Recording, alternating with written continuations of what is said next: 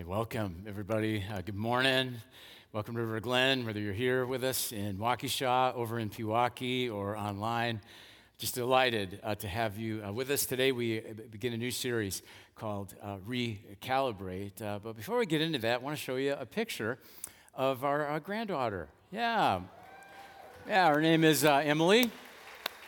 And our daughter Taylor and her husband John welcomed Emily Joan Chesky into the world on uh, Tuesday. And now Taylor and John are recalibrating their lives and uh, recalibrating their sleep. Yeah, we're just delighted to, uh, for all of them. I want to begin by describing two categories of, of people, and then I want you to decide which category you fall into. When it comes to driving directions and uh, navigation, you can pretty much divide everybody up into two categories, two camps. There are those who completely trust GPS whether it's Google Maps, Waze, or whatever. You know, you punch it in, eh, you punch in your destination, you follow it, and done deal. And then there are those who, who think they know more than GPS. You know, you use it, but uh, half the time you go, I know a shortcut that Google Maps doesn't know. And so I'm curious on this one. Uh, show of hands, how many of you would say I completely trust uh, GPS more than my own sense of uh, direction? You know, I punch it in and uh, done deal. Okay, yeah, quite a few. And then how many of you would say, you know what, I think, I, I don't think GPS should be fully trusted. I don't put my full trust into uh, GPS. Uh, yeah, wow, it's about 50 50, pretty even uh, uh here. Uh, one of my favorite scenes from the TV show The Office with uh, Dwight Schrute and Michael Scott illustrates these two categories perfectly. It goes like this That is a very good point, Dwight. Make a right turn. Wait, wait, wait, wait, wait. No, no, no, no. It means bear right. No, Up there. It said right. It said take a right. No, no, no, no, no. Look, it, it means go up to the right, bear right over the bridge, and hook up with 307. Make a right Maybe it's turn. a shortcut, Dwight. It said go to the right. It can't mean that. There's a lake there. there. think it knows where it is going. This is the the light. machine This knows. is the light. Stop yelling at me. No, it's Stop up yelling. there. There's no road here. Remain calm. I have trained for this. Okay. Exit the window. Here we go. Make a U-turn, if possible. Look out for leeches. Michael, are you okay? Swim for it. I got you.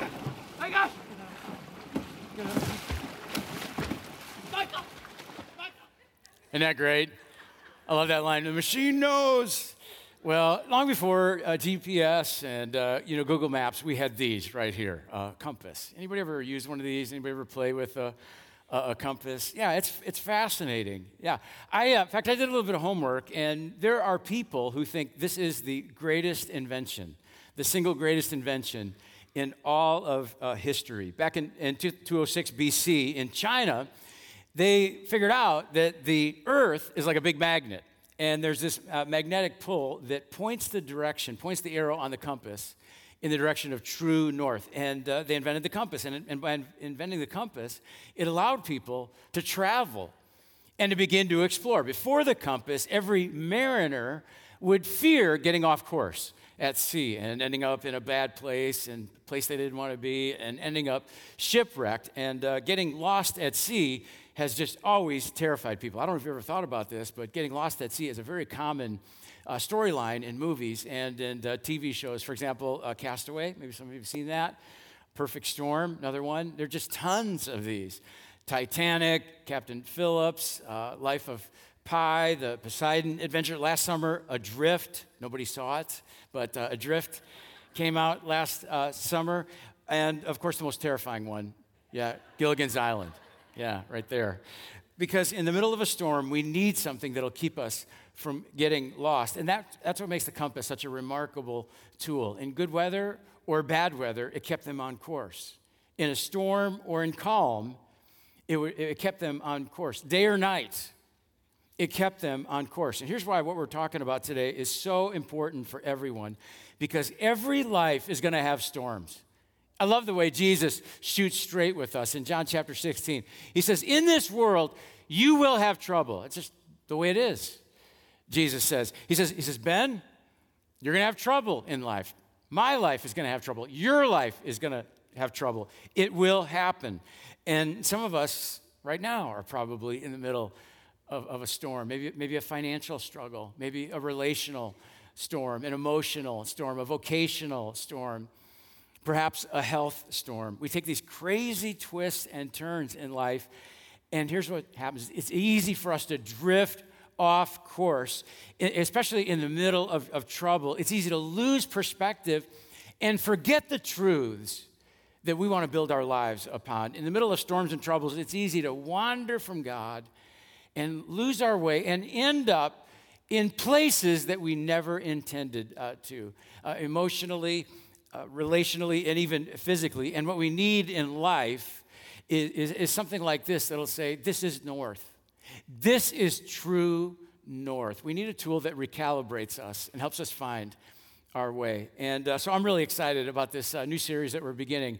Uh, today, it's going to run for the next few weeks, and it's called Recalibrate. For the next few weeks, we're going to look at some of the tools that God has given us to keep us on course, keep us from getting lost, to help us find our way in the middle of storms when life brings trouble. And one of the ways, one of the primary ways that recalibrates our lives is through worship.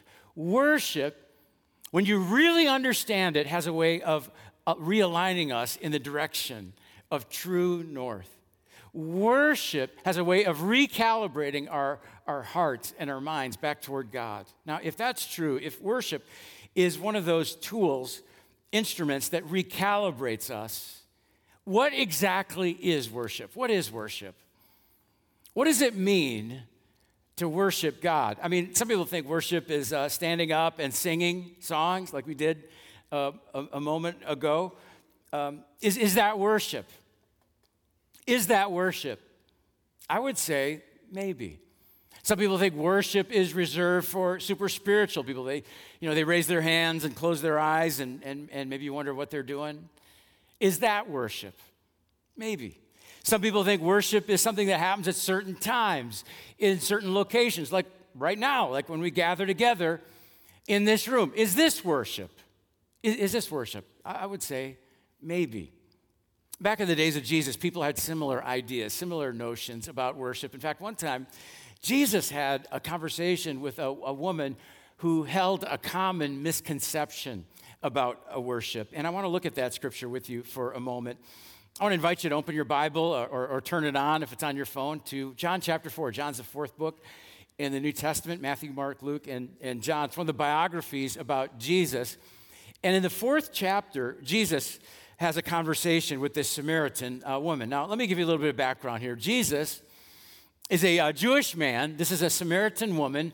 Jews and Samaritans lived in total opposition to each other. I mean, this is kind of like uh, Bear fans and Packer fans, or Cub fans and uh, Brewer fans. You, you, know what I'm talking about. But this is a whole nother level. I mean, they despised one another. And here's what they fought over. This, this might be kind of hard for you to believe, but they fought about the proper place to worship. The Samaritans, uh, on the one hand, they believed that Mount Gerizim, located 50 miles north of Jerusalem, Mount Gerizim was the proper place to worship. And so they built a temple at, at Mount Gerizim. But the Jewish people totally disagreed. In fact, they disagreed so much. In 128 BC, they went and destroyed the, the Samaritan temple at uh, Gerizim because they believed that you should, you should actually worship in Jerusalem.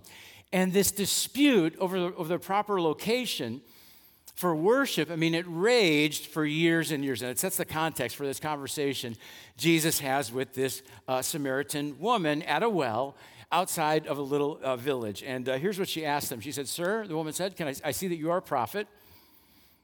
Our ancestors worshiped on this mountain, but you Jews claim that the place where we must worship is in uh, Jerusalem. You see what's going on here? She raises the key worship question of that uh, day, which is this Where should I worship? And for, for many of us, it's not unlike the question Where should I go to church? Now, um, uh, I, am I'm, I'm, I'm pro church, in case you're wondering about that, in case you uh, didn't know. Uh, I think church is, is good, church is important, but we're going to discover that where you go to worship is not nearly as important as how how you worship. Uh, because what happens when Jesus answers this, this question the woman asked at the well, he recalibrates the entire conversation around uh, worship. Look at what he says. He says, Woman, uh, Jesus replied, Believe me, a time is coming when you will worship the Father, neither on this mountain, Mount Gerizim, nor in Jerusalem. You Samaritans worship what you do not know. We worship what we do know. For salvation is from uh, the Jews. Yet a time is coming. Here's what's coming, Jesus says. Here's what we all need to do to recalibrate, redirect, realign, and get pointed in true north. A time is coming and has now come when the, say this with me, true worshipers, how many of you want to be a true worshiper? It's really important. Jesus tells us how to do that. True worshipers will worship the Father in the Spirit and in truth. Hold on to that. We're going to come back to that. For they're the kind of worshipers the Father seeks. God is Spirit, and his worshipers must worship him in the Spirit and in the uh, truth. Now, remember, this woman knows that, you know, generations of people have argued about worship, but Jesus sets the record straight that where you worship is not the primary concern, it's how. And if you've gathered with us uh, today, if you've come to church uh, today, that's great. That's awesome. I'm glad you're here. But just getting here, the where is not the primary concern. The how, how are you going to respond to these moments, these worship moments? How you respond that is the primary uh, concern. Now, here at River Glen, we challenge people to practice what we call the three C's. We want to make everyone a three C follower of Jesus. These are actually three relationships, and uh, we encourage everybody, if you're new, we encourage you to step into these because they'll help you grow spiritually. Celebrate is what happens in this gathering. We celebrate what God has done and what God is currently doing and what we believe God will do in the future. And we connect with each other in relationships through smaller groups and teams, encouraging and supporting one another. And then we contribute to the mission of Jesus by giving our time and our talents and our treasure. And we encourage everybody to practice all three of these. Now, now here's a question for you. Let me ask you which of these three is uh, worship? Which of these is, is worship? Which one? What would you say? All of them, all of them. You guys are smarter. You guys know more about this than I thought because I thought you might say celebrate. Because when we gather in here to celebrate, it is kind of a mountaintop experience. It is kind of a Mount Gerizim type experience. But celebrate is not all there is to worship, connecting with each other and doing life together. That's also worship. Contributing and making a difference in this world. That's worship as well. Because here's the definition for worship that I really want, and I really want this to stick, especially throughout this series. Worship is this worship is giving your whole self to God. I'm going to say it again, and then uh, I'm going to ask you to, to, to say it. Worship is giving your whole self to God. What is worship? Okay, you didn't sound like you gave your whole self there, okay? What is worship? Much better. Yeah, that's right. That's important. I want that to stick because that's the definition Jesus gives to this Samaritan woman. He points her in true north. He says it's not just about showing up at the temple or at church, it's about giving your whole self to God. And you know what? You can do that any place. You can do that anywhere. And then he gets even clearer. He says, here's how you do it. You do it here, you do it there, you do it anywhere. But here's how you do it you, you, you, you worship in the Spirit and in truth. Now, that's a little bit fuzzy, isn't it? I mean, what does that, what does that mean? To worship in the Spirit and in truth. If you want to be a true worshiper, how do you do that? Well, Jesus says worship is it's not just showing up on Saturday or Sunday at a church building, and it's not it's not just about you know music, great music, or musicians. No, it's an inner reality. It's something that we do in spirit and in truth. And when he says, first of all, in the spirit, he means worship when we really worship and give our whole self to God, our spirit recalibrates and aligns with the spirit of, of God because it's easy when, when we go through trouble, when we go through storms, for us to drift from what God desires for us, which is always what's best for us. But worship, true worship, the how, it brings our hearts back in alignment with God's heart. And, and when I say heart, I mean our convictions, our loyalties, our desires. I want different things. Suddenly, what's important to me begins to change when we get the how of worship because it turns our hearts back toward God. And this can happen um, um, any, anywhere, not just, not just in this room. I had a, a, a powerful worship moment alone in my office uh, just a couple weeks ago. I was online, I was listening to a message uh, given by a friend of mine. He was teaching through the book of James, and he was talking about pitfalls in the book of James uh, to avoid because they can be hazardous to us. And so he was given this teaching on, on pride. And, and to be honest, my first reaction was, oh, I don't think I really have a problem with pride. And I thought, well, I'll, I'll listen to some of this. Maybe I can use it to help, help somebody else. But he gave a definition of pride that I've never heard before. He said, Pride is not what you think about yourself, pride is not how you feel about yourself. Pride is how you position yourself. How you position yourself. And we've got to be careful that we don't position ourselves up here and put God down here. Or put ourselves up here, myself up here, and other people down, down here. And you know what? That, that impacted me personally. I needed to hear that. It was like God saying to me, Ben, I've got things that I want you to do, but I need you to, to more fully surrender. And God did some work in my heart right there in my office. I, it felt like God realigned my spirit with His spirit. He recalibrated my spirit with His spirit. He pointed me in the direction of true north. True worship turns our hearts, our convictions, our desires back toward God. Now, I felt some emotion in that moment oftentimes uh, emotion accompanies worship sometimes in here we feel we feel things which is good emotions come from god but but worship true worship is much more than just emotion uh, songwriter Graham Kendrick explains it this way. He says, Worship has been misunderstood as something that arises from a feeling which comes upon you. But it is vital that we understand that it is rooted in a conscious act of the will. It leads you to make a decision, some kind of decision to serve and obey the Lord Jesus Christ. That's true worship. True worship recalibrates our spirit with the Spirit of God. But then the second part comes up. We don't just worship in the Spirit, we worship in truth. If in the Spirit refers to our heart, I think in truth refers to our, our heads. True worship recalibrates our minds with the mind of God. We ground ourselves in the teachings of Jesus, in the teachings of Scripture. We decide to more fully align our life with the way that Jesus uh, lived. Now, now, again, worship is not limited to what happens in this room but it does happen in this room. And, and you know what? It happened for me this weekend, uh, sitting right over here, sitting in a chair uh, right over here when we uh, sang the new song, Hallelujah from Below. It, it really impacted me, especially that line where it says, We are an altar of broken stones. Yeah, it comes from a verse in Scripture in Exodus chapter uh, 20 uh, or 25, where God said, If you build an altar of worship to worship me, don't use polished stones. Don't use, don't use uh, dressed stones. God says just use natural stones.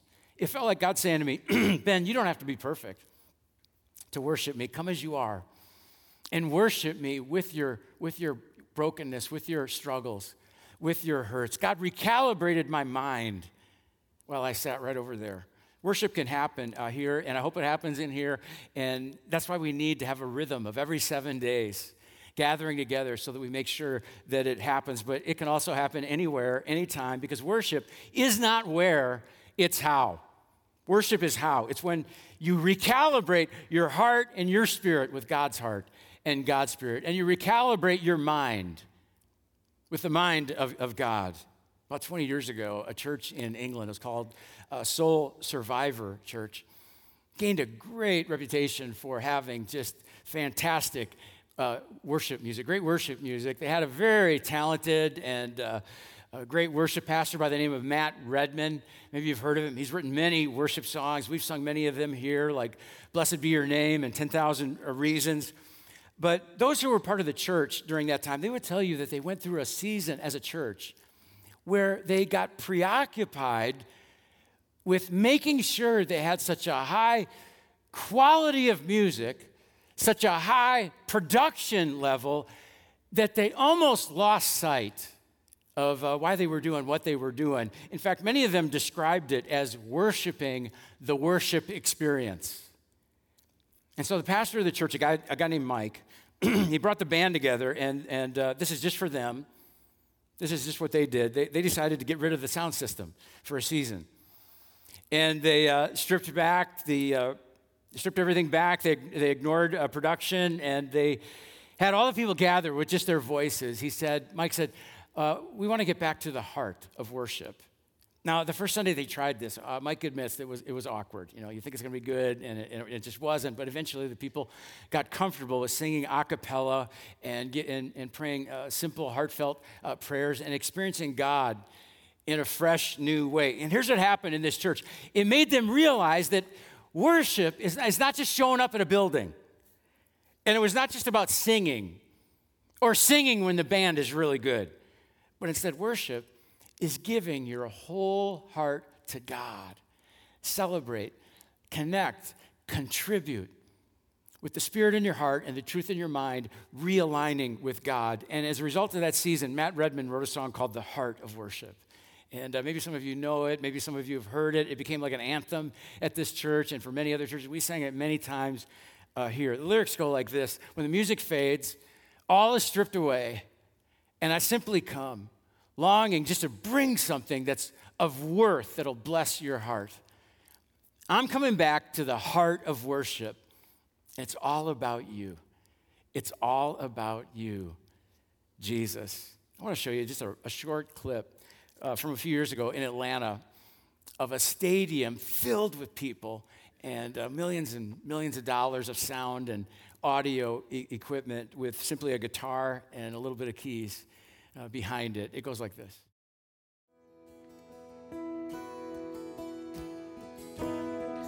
When the music fades, when all is stripped away, and I simply come,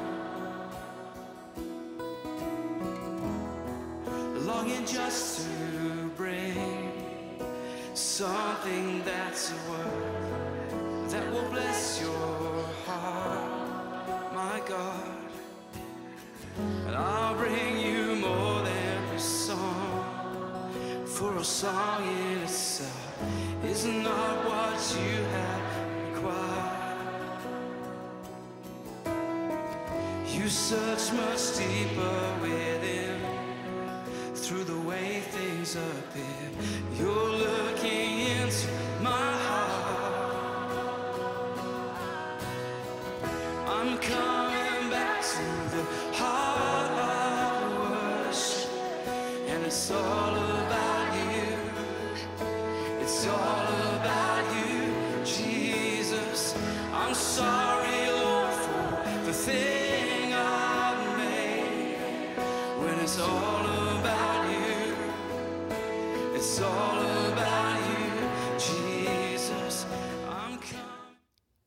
Yeah, it's easy to see why that song is so powerful because it has a true message. And if we're honest, it's so easy to allow things to get in the way of true worship. Our desires can get in the way of true worship, our worries and preoccupations can get in the way of true worship.